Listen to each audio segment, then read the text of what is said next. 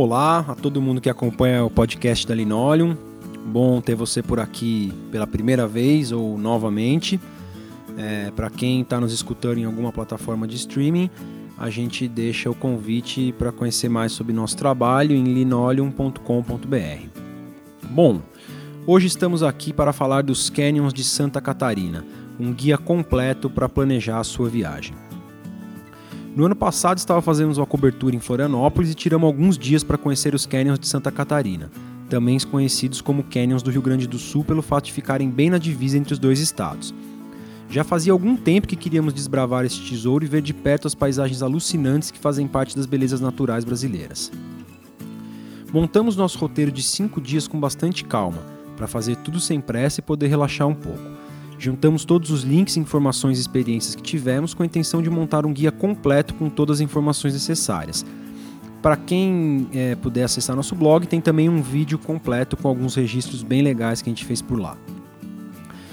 Nesse podcast você encontrará tudo o que precisa saber para planejar sua viagem para os canyons de Santa Catarina.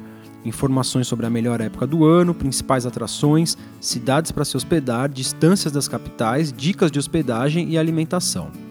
Esperamos que goste e que seja útil. Onde ficam os canyons de Santa Catarina? Os canyons do Sul estão situados próximos à divisa entre Santa Catarina e Rio Grande do Sul e são abrigados pelo Parque Nacional de Aparados da Serra e pelo Parque Nacional da Serra Geral, ambos administrados pelo competente CMBio. As principais cidades que dão acesso aos parques são Praia Grande, em Santa Catarina, e Cambará do Sul, no Rio Grande do Sul. Nós escolhemos ficar em Praia Grande, pois é de lá que começa a trilha da Rio do Boi, que falaremos mais adiante. De forma geral, o conselho é se hospedar em Cambará do Sul, visto que as distâncias até o Canyon Itaimbezinho e Canyon Fortaleza são menores a partir de lá. Para quem vai de avião, a viagem a partir de Porto Alegre é mais curta em relação a Florianópolis. São 220 km a partir de Porto Alegre e 300 a partir de Florianópolis.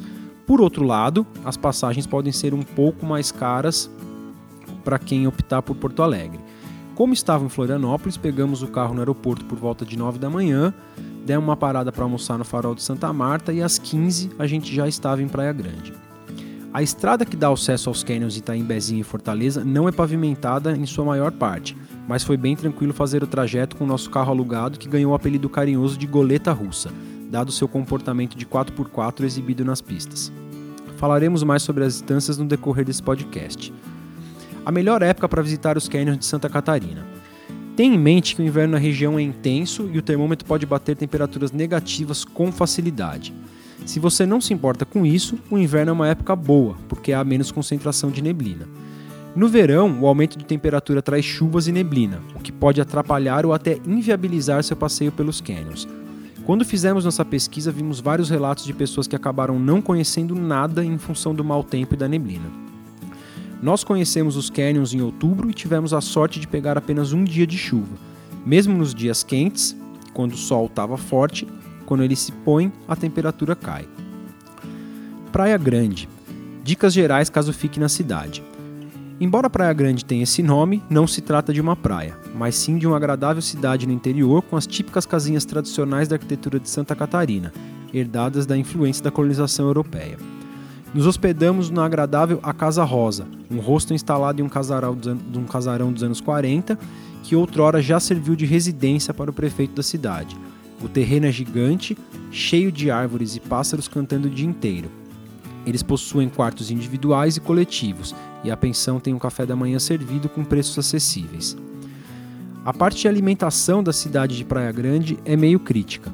Como voltávamos dos passeios sempre por volta de 15 horas, os restaurantes já estavam fechados. A solução era comprar algo no supermercado e fazer no próprio hostel. À noite, a boa pedida é a cervejaria Grota Beer, com vários rótulos artesanais fabricados localmente. A comida é honesta e a música é boa. Recomendamos. Praia Grande fica a cerca de 50 minutos de Torres, linda praia do Rio Grande do Sul. Em um dos dias chuvosos que a gente pegou, a previsão apontava sol em Torres. A gente fez um bate-volta e tivemos um dia incrível que abordaremos mais para frente em outro podcast. Agora que a gente já deu um panorama geral, vamos ao que interessa: as atrações e passeios dos canyons de Santa Catarina. Canyon Itaimbezinho, trilhas e informações. O Canyon Itaimbezinho é o mais popular dos canyons do sul, mas na nossa opinião perde em beleza para o Canyon Fortaleza. Seu acesso se dá pela Serra do Faxinal, que leva até a entrada do Parque Nacional de Aparados da Serra. Partindo de Cambará do Sul, são cerca de 35 minutos. Se você estiver em Praia Grande, cerca de uma hora. A estrada é esburacada e cheia de pedras, mas a paisagem é incrível. Separe um dia inteiro para conhecer o Itaimbezinho. Tente sair do hotel no máximo às 8, dessa forma aproveitará melhor o passeio. Não é necessário estar acompanhado de um guia para visitar o Canyon Itaimbezinho. As trilhas são leves, muito bem sinalizadas e em boa parte contam com grades de proteção. Trilha do Cotovelo. A primeira trilha do Canyon Itaimbezinho tem cerca de 6 km de distância e volta e começa à direita logo após a entrada do estacionamento. Três horas foram suficientes para fazer com muita calma, apreciando a paisagem e tirando muitas fotos.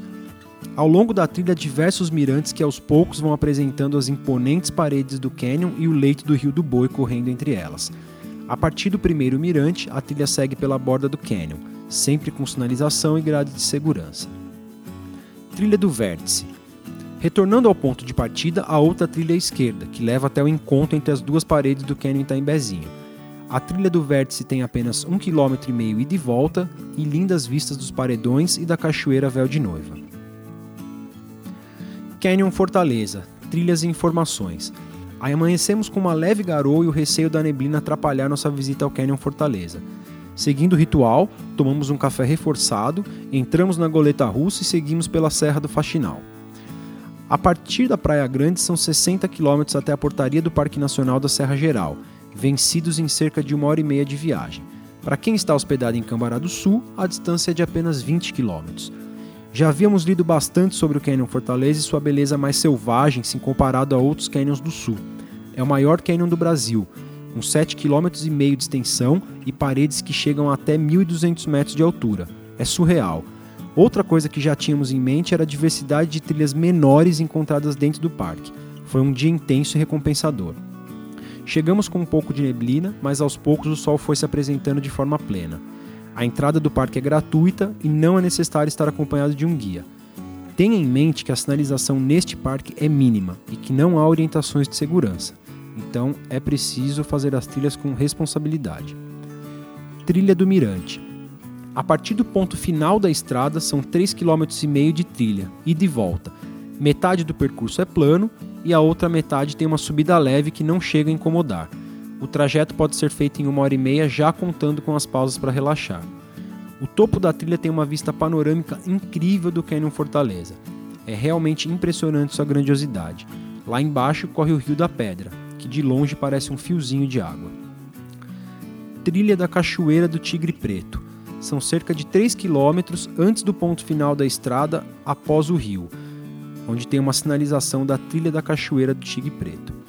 Nessa mesma entrada também é possível fazer a trilha da Pedra do Segredo, que nós optamos por deixar de lado. Sem querer, mas meio querendo, a gente arriscou outras duas trilhas que a gente não sabe o nome e que nos levaram a dois lugares incríveis.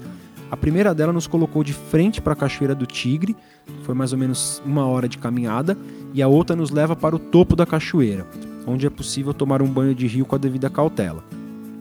É uma pena porque aqui no podcast a gente não pode, é, é, não tem como visualizar o que a gente está falando, mas no post do blog tem, tem várias imagens assim que enriquecem bastante esse conteúdo. Foi um dia intenso e muito mais recompensante que o primeiro. Voltamos ouvindo um som e pensando na grandiosidade do Canyon Fortaleza. Trilha do Rio do Boi. Infelizmente não foi dessa vez, depois de um dia inteiro de muita chuva, o nível do Rio do Boi subiu consideravelmente e a trilha foi fechada. A gente esperou mais dois dias, mas foi tanta água que a trilha só reabriu no dia em que precisávamos ir embora. Mesmo assim, como a nossa pesquisa já estava feita, a gente resolveu compartilhar aqui as principais informações sobre esta bela e desafiadora trilha e deixamos também a dica de conferir um post que tem no blog Viagens e Caminhos, onde eles dão outros detalhes.